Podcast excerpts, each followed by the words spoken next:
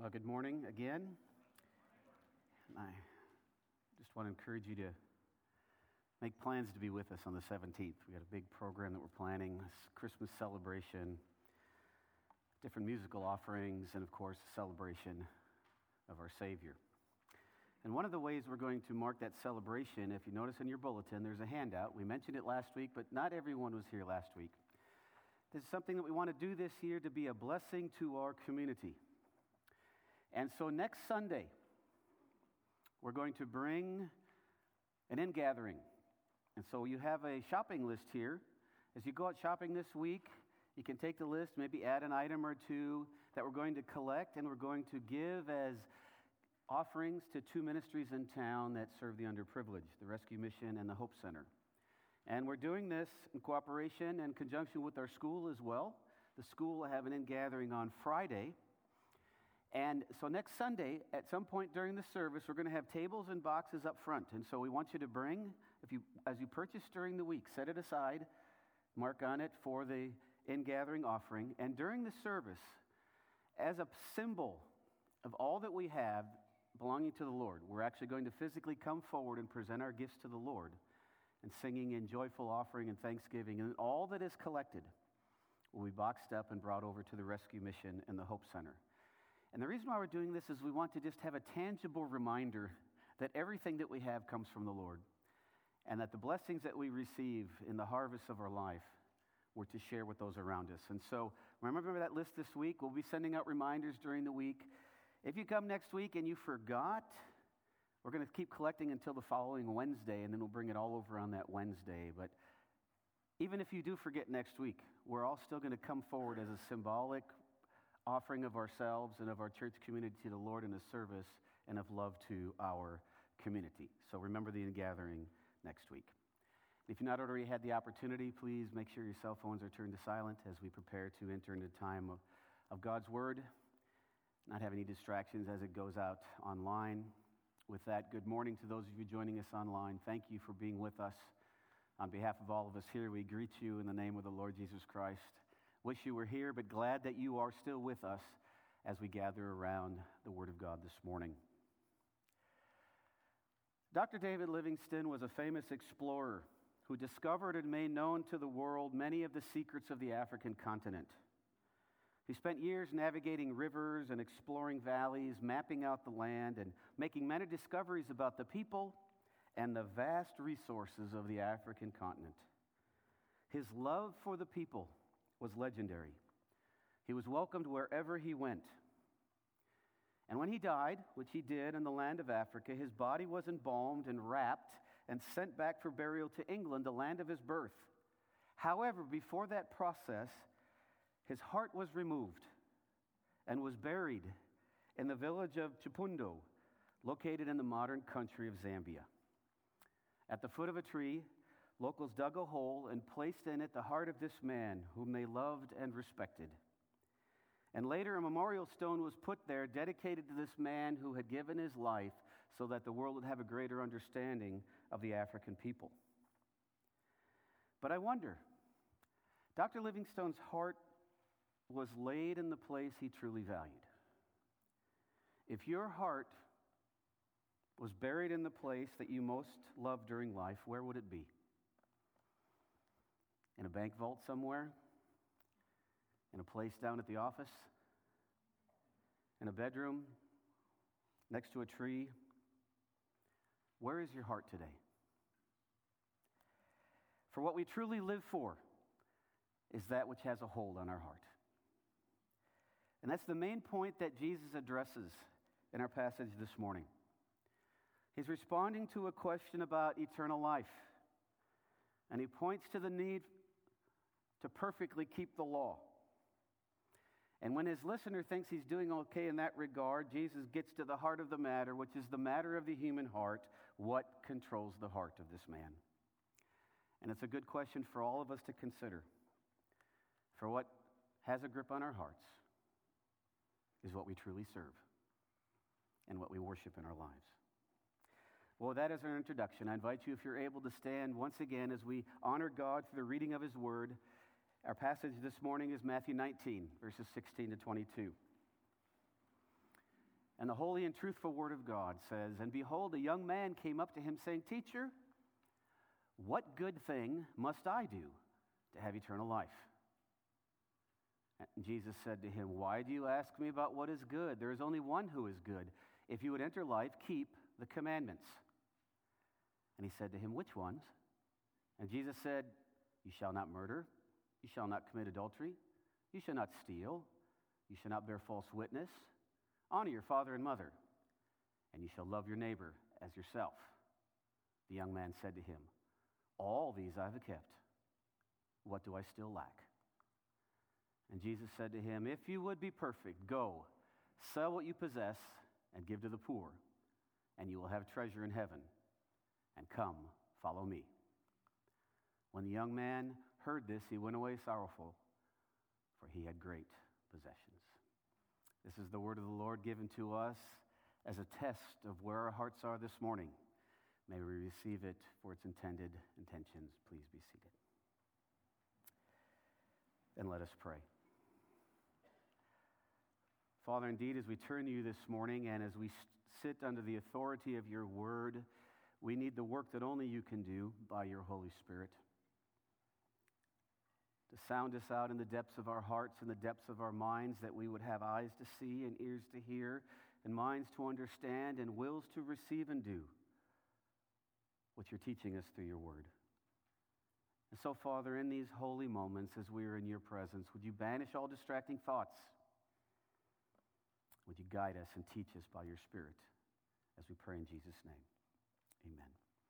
As you follow along in your sermon outline or on the church app, and those of you at home taking notes, we begin with our first major point a great question. A great question. Verse 16. And behold, a man came up to him saying, Teacher, what good deed must I do to have eternal life?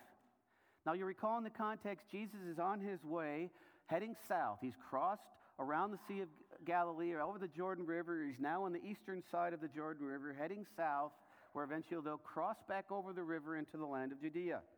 He's on his way to Jerusalem. And as he's been on this trip, we've noticed that he has been met by several different groups. The Pharisees that came and wanted to know what his teaching was on marriage and divorce. There were parents that brought their children so that he might bless them. And so Jesus goes into great depth to explain God's view on marriage and divorce and singleness and children. We've taken a few weeks to look at those passages. We've seen that Jesus is not afraid to be interrupted, for he knows that all that happens in his life is happening under the control of the Father, under the guidance of the Spirit. And here, there's another interruption. But notice the difference. When children were brought to Jesus, this brought some angst to the disciples. Why are you getting in the way of the real ministry of the Master?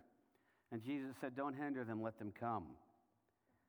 Because as children, what children represent, this childlike, dependent faith on God for all things, only those will enter the kingdom of heaven.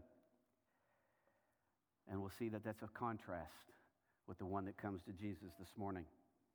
If we put together the parallel accounts, of what we find in the gospel according to Mark, the gospel according to Luke, the gospel according to Matthew. We see that this is a young man of means. So he's wealthy. He's a ruler of some sort, which means he has connections with the Pharisees. He is, has influence over the culture, if you will. He has a sense of personal righteousness. He has an interest in the law. He's probably well connected, and those well connections that he has, those good connections, would allow him then to gain wealth and influence. And so we're being set up already in light of what Jesus has said that we must be as children in order to receive the kingdom of heaven. Now we have an example of what Jesus warned against a few chapters earlier when he said, Come and follow me and forsake all. You remember back in Matthew 16, Jesus said, For whoever would save his life will lose it, but whoever loses his life for my sake will find it. For what will it profit a man if he gains the whole world and forfeits his soul? Or what shall a man give? In return for his soul. And here we have a, a man coming that'll be a living example of that dichotomy. Will you go this way and live? or you go that way and lose? According to the account as we find it in Mark's gospel, this man rushes up to Jesus and kneels down before him. But this time, no mention is made of the disciples to try to shoo him away. After all, if you're building a kingdom, this is the kind you want. He's young, he's educated, he's dynamic, he's rich. You want him to come. That's what your main ministry is, not these children. And so, once again, Jesus is going to have to correct their understanding.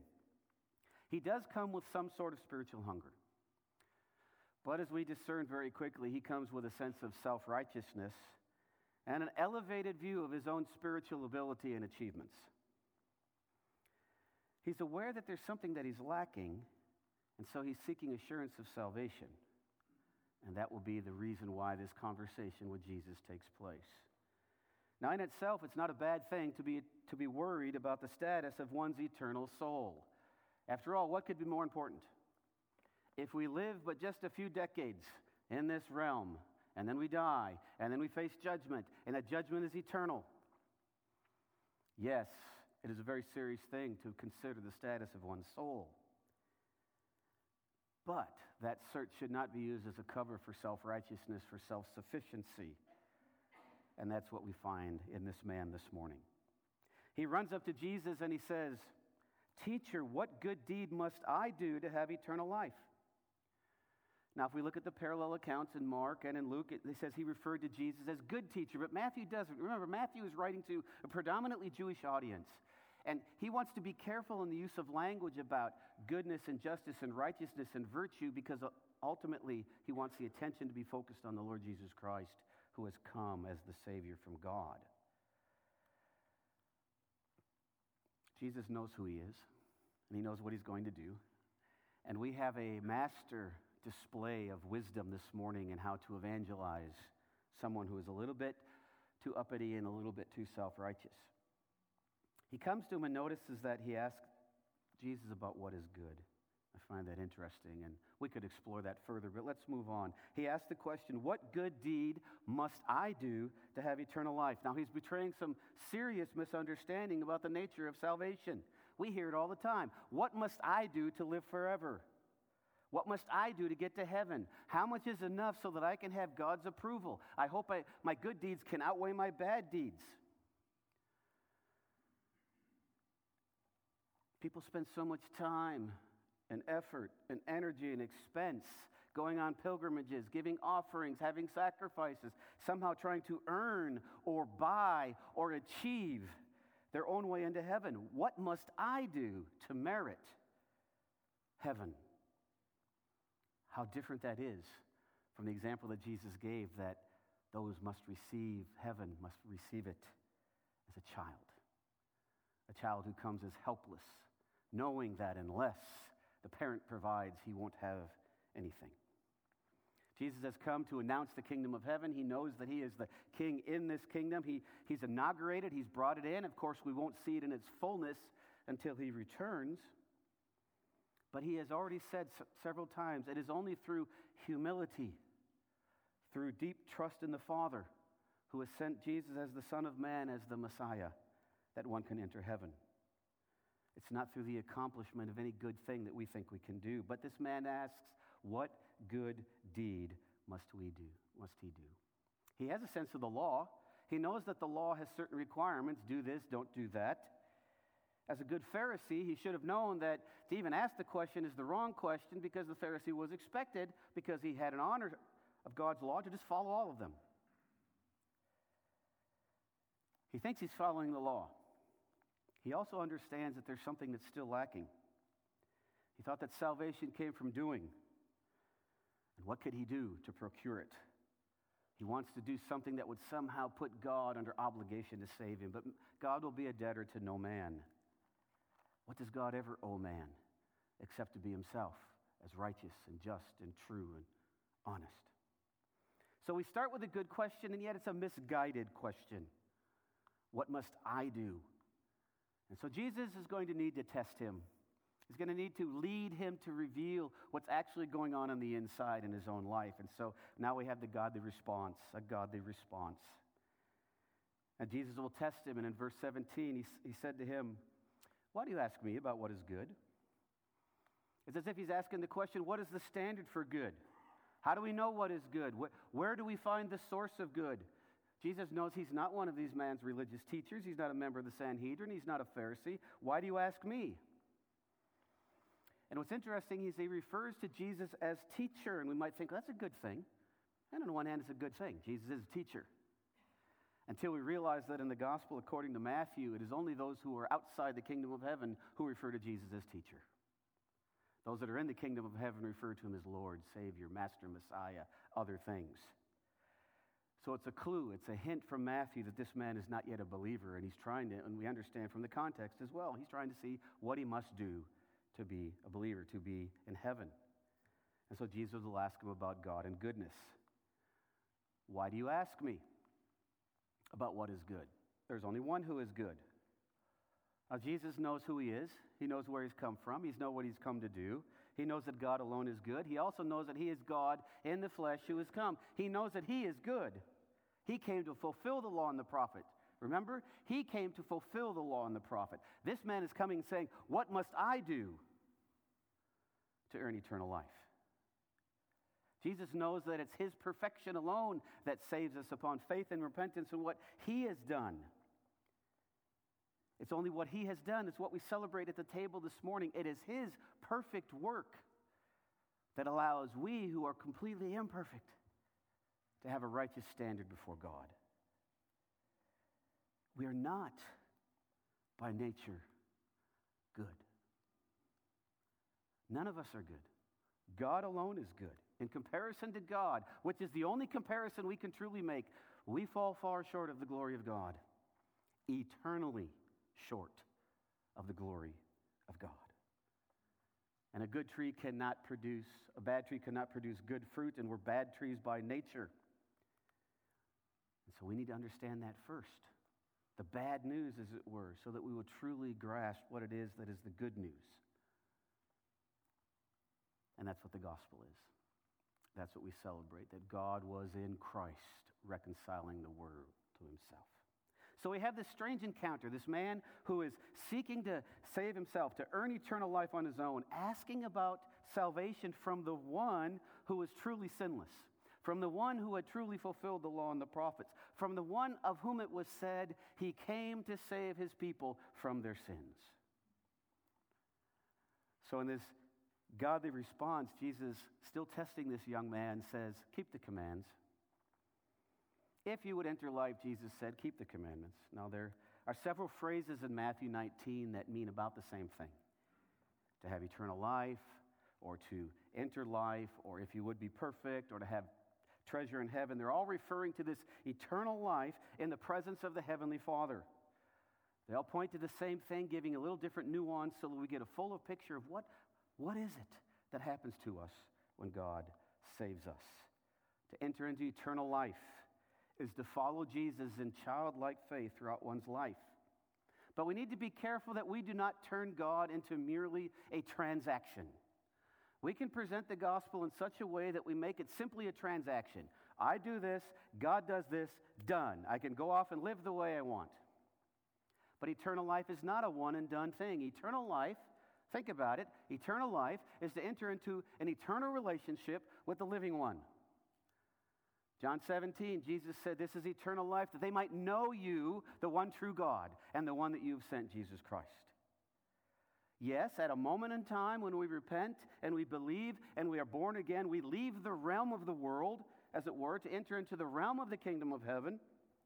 But biblically speaking, eternal life is the continuation of that ongoing relationship with the living one that always results in transformation, always results in bearing fruit, always results in greater obedience to the Lord. And so beware of the one who said, When I was five, I made a decision, and for 90 years lived like the world, the flesh, and the devil. The Bible knows of no such decision. Jesus said, Follow me. Jesus bid us come, die to self, walk in his way. And it's a continuation, it's an ongoing process, it's a growing process as God draws us in and into faith in Christ, and He watches over us, and He guides us, and He molds us, and He grows us, and spiritual fruit is produced in our lives. And then one day He safely brings us to the shores of heaven. Eternal life is all about this eternal, eternal relationship that we have with God. And And so it begins with God, it continues with God, it's empowered by God, it grows in God as we have this faithful, loving dependency of growing and growing and growing until He calls us home. So Jesus brings him back and says, God is good. There's only one that is good. You want to enter life, keep the commandments. But if you're going to keep the commandments, you need to remember that it's all of God. And there are those who would say, I hope I do enough. I hope I can do just enough. I've talked to many people over, the, over my many years in ministry, and I talked to them if today you were to die and you were to face God, He would ask you the question, Why should I let you into heaven? And say, Well, because I hope I've done enough. And the response is, Friend, you haven't. But there is someone that has done enough. So Jesus says, If you would enter life, keep the commandments. Not just one or two, not the easy ones. Keep all of them all the time. For if you want to enter life, you have to have the righteousness equal to God the Father. Because he said it's only perfection that will enter the kingdom of heaven. And it's at that point then we all fall down before the throne of grace and say, Oh God, have mercy. Because we know we cannot be perfect, but we know the one who is. And in that great exchange, God takes our sin, takes our rebellion, takes our wickedness, places it on Christ, and then takes his righteousness and his perfection and places it on us. And God looks at us and said, Yes, I see my son. I said, Look at him through the eyes of Jesus. Are you in that place this morning where you are hidden in the righteousness of Christ, knowing that it is only his righteousness that can carry you to heaven? So after we get this godly response, keep the commands, we get an awkward reply. This man has come with the idea that he's almost good enough to get to heaven on his own. There's just one thing that's lacking. He's just looking for that one thing, that, that one feat, that one act, that one achievement that could assure him of eternal life. He's not sure what it is. And so he asks the strange question. Jesus has said, Want to enter life? Keep the commandments. He said to Jesus, Which ones? He's persistent. He's trying to play chess with God and get to heaven on his own terms. Yeah, I need to obey the commandments, but which ones? There's more here than meets the eye. Under the Old Testament, there were 613 specific commandments that the people had to fulfill. All of them all the time if they wanted to save themselves by their own righteousness. Now, Jesus doesn't give a list of 613. He gives a list, a partial list of the top 10 of the 10 commandments, which form the foundation of all of the others. And you may recall that when God gave Moses the tablets of the law, the two tablets, that the first tablet was approximately the tablet about God, and the second one was about how we deal with man, and they were approximately half and half. So, on the first tablet of the law, we, how we deal with God know God above Him, honor His name, do not blaspheme His name, honor His day. All, the first tablet is dealing with our relationship with God. On the second tablet, it's with our relationship with men.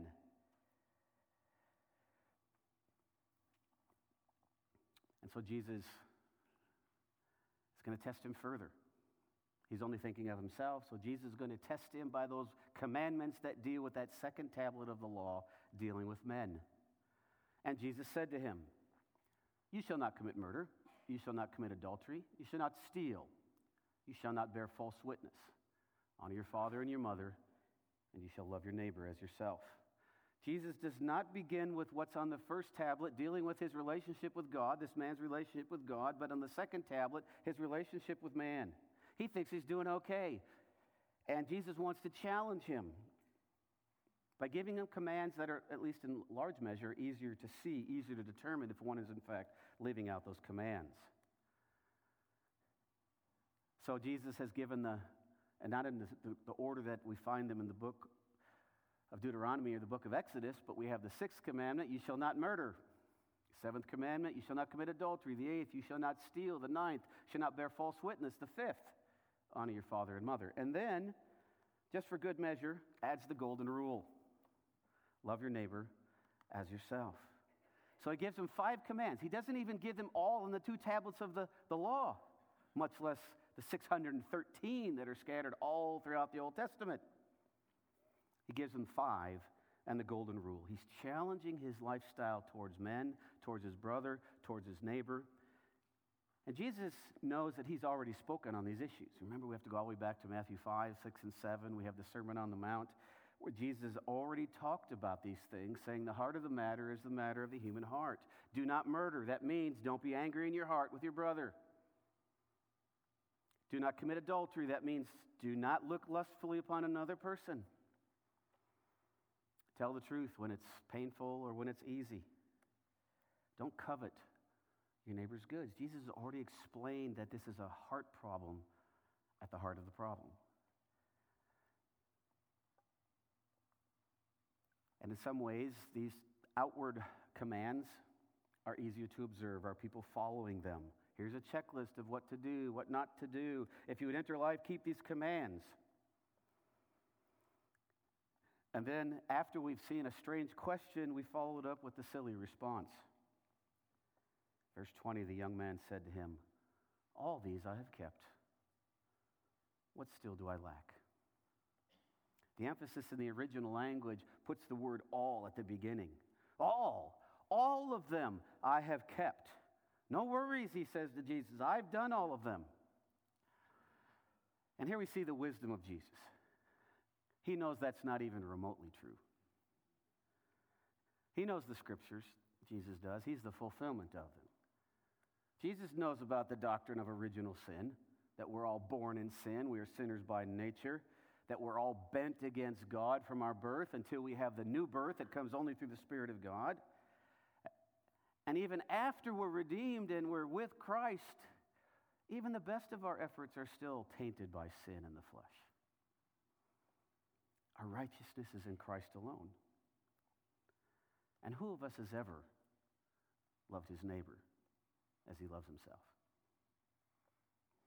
Know, the Apostle Paul made a similar claim. The Apostle Paul would have been another educated, influential scholar, a Pharisee of Pharisees. He made a similar claim about his own life before he met Christ. As he shares his testimony in Philippians chapter 3, he said, Well, I was circumcised on the eighth day, like every good Jewish boy. I was of the people of Israel, of the tribe of Benjamin, a Hebrew of Hebrews. As to the law, a Pharisee. As to zeal, a persecutor of the church. As to righteousness under the law, blameless. There must have been something going on among the Pharisees where they saw that somehow they could be blameless before the law.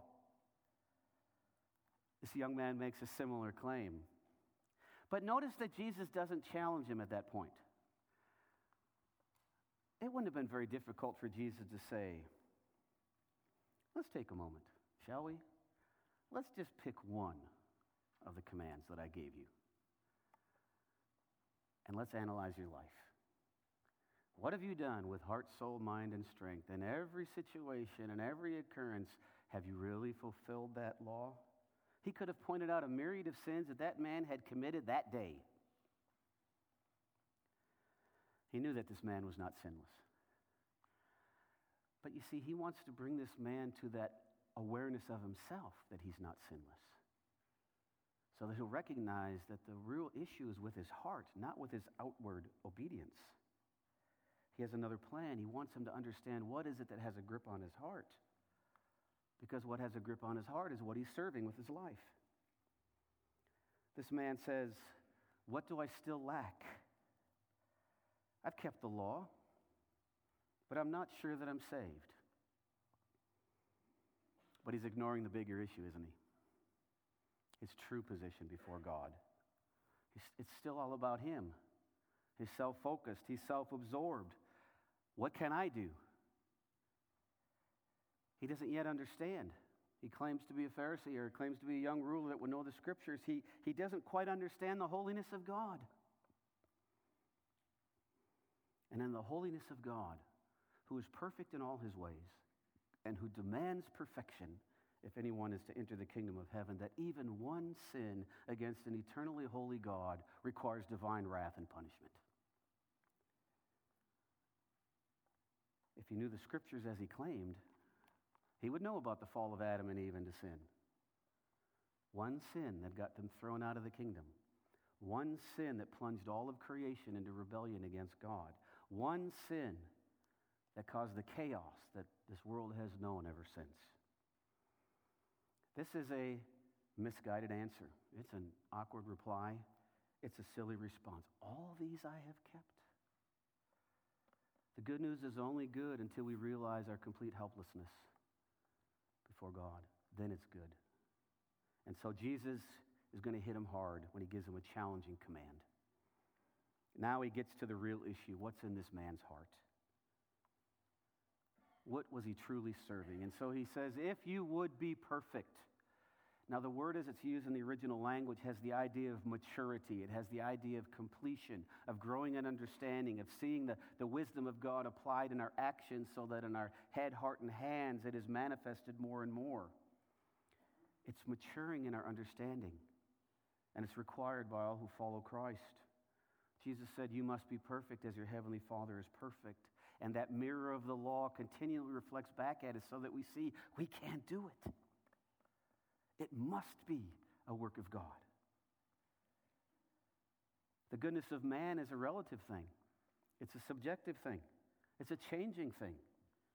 The goodness of God is flawless, perfect, unchanging. There's only one who is perfect, there's only one who is good.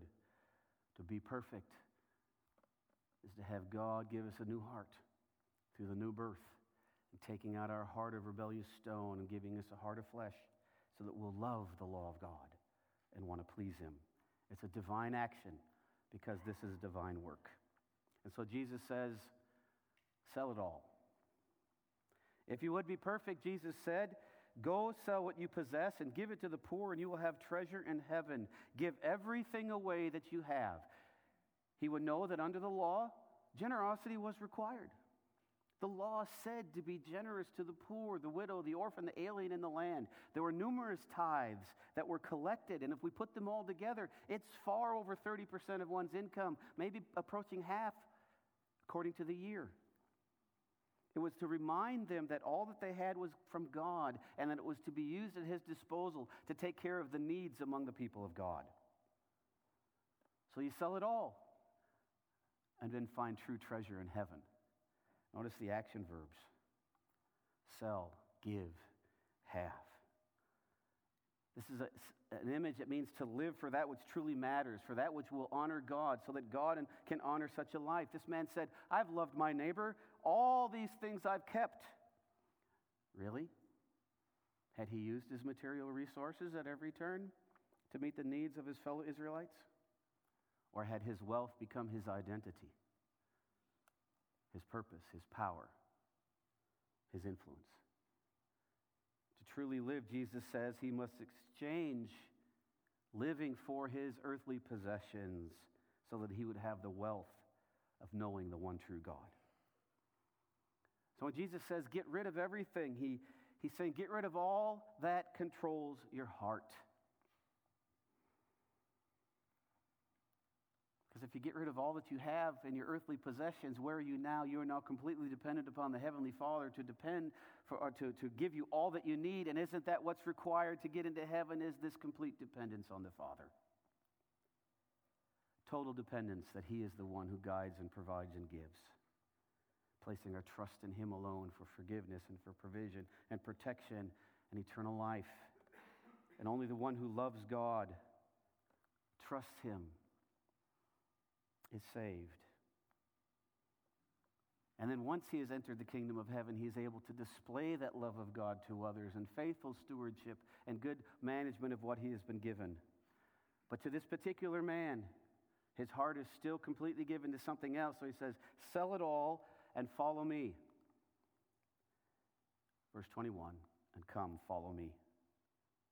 Get rid of that which has control of your heart so Jesus now is starting to move the man from the requirements of the second tablet of the law. Do not murder, do not steal, do not commit adultery, love your neighbor as yourself. And now he's starting to move them to the first tablet of the law, which is what? Love the Lord your God with heart, soul, mind, and strength. Have no other gods before me. Nothing is to be allowed to compete with our allegiance to God. This follow me command is really just a summary of the gospel of denying ourselves, of taking up the cross to follow Him, dying to our former way of life, dying to the way where we were in control of all things, and living so that He is in control of all things. To turn away from the serving of lesser gods that can lead us nowhere, to living for the one true God who leads us to eternal life. Turning to the one who says, I am the forgiver of sins, I am the redeemer, I am the Lord. Die to your own way of living that you might truly live.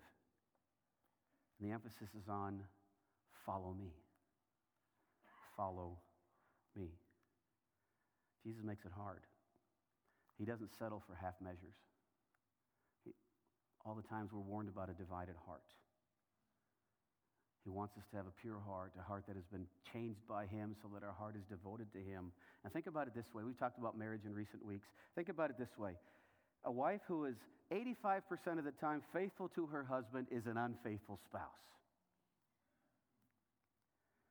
In the same way, we cannot be half hearted towards God.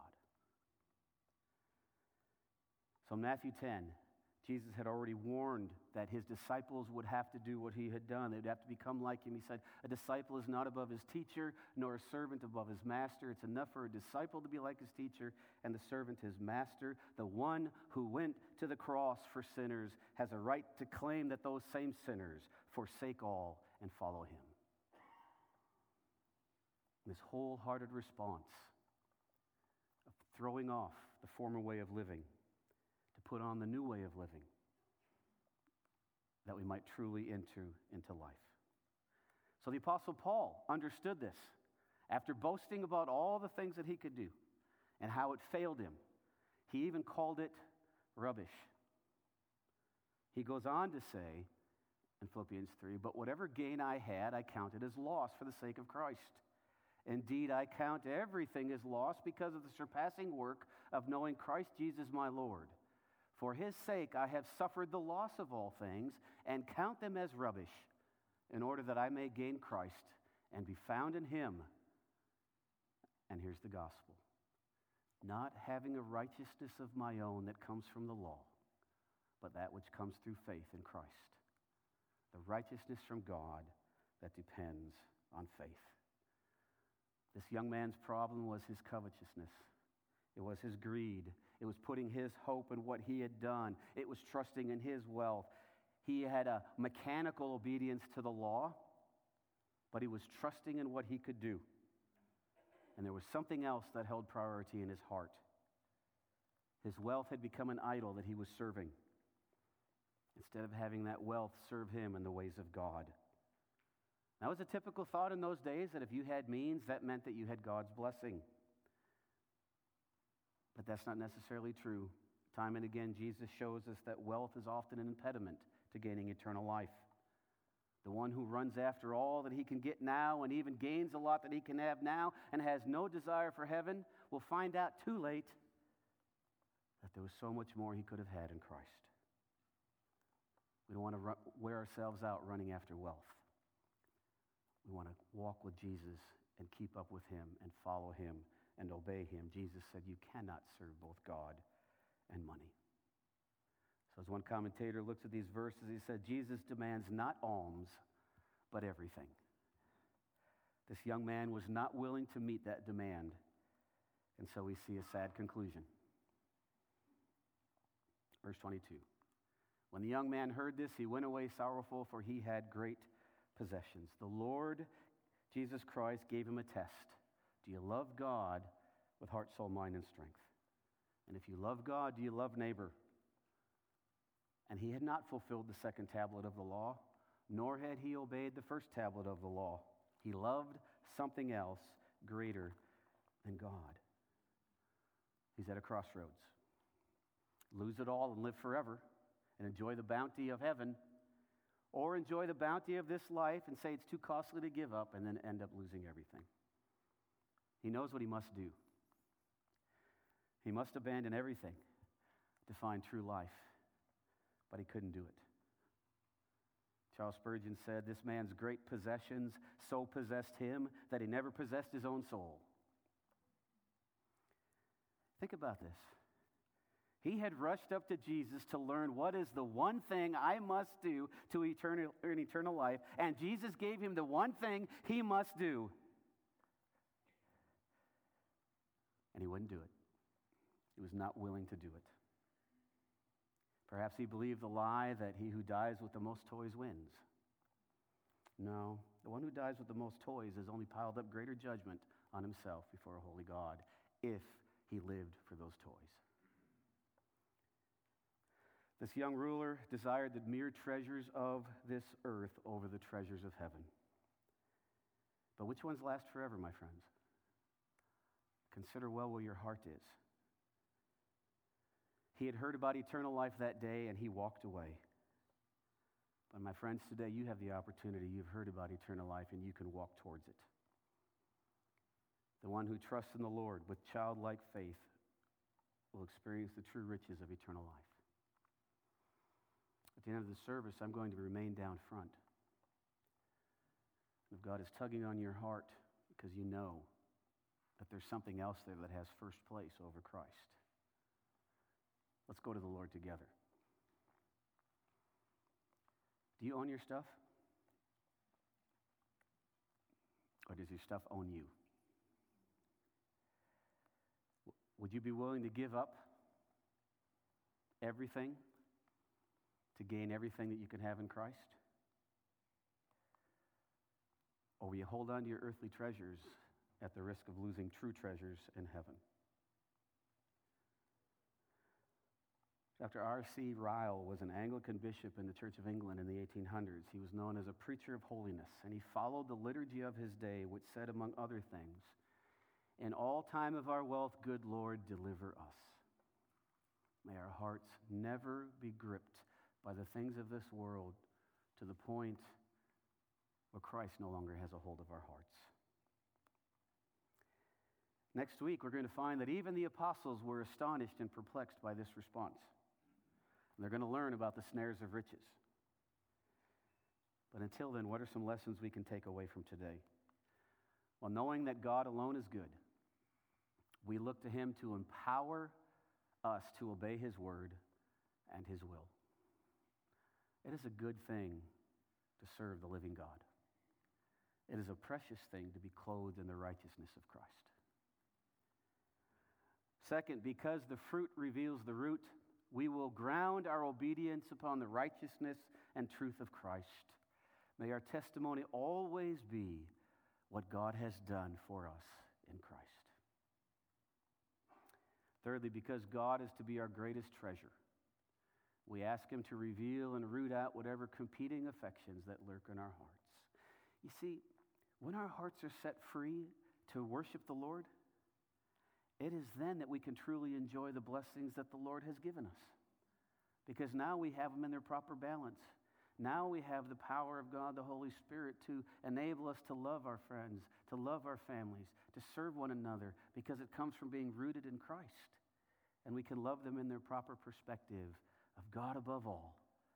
But God above all, living in me, allows me to do all things according to his power and his will.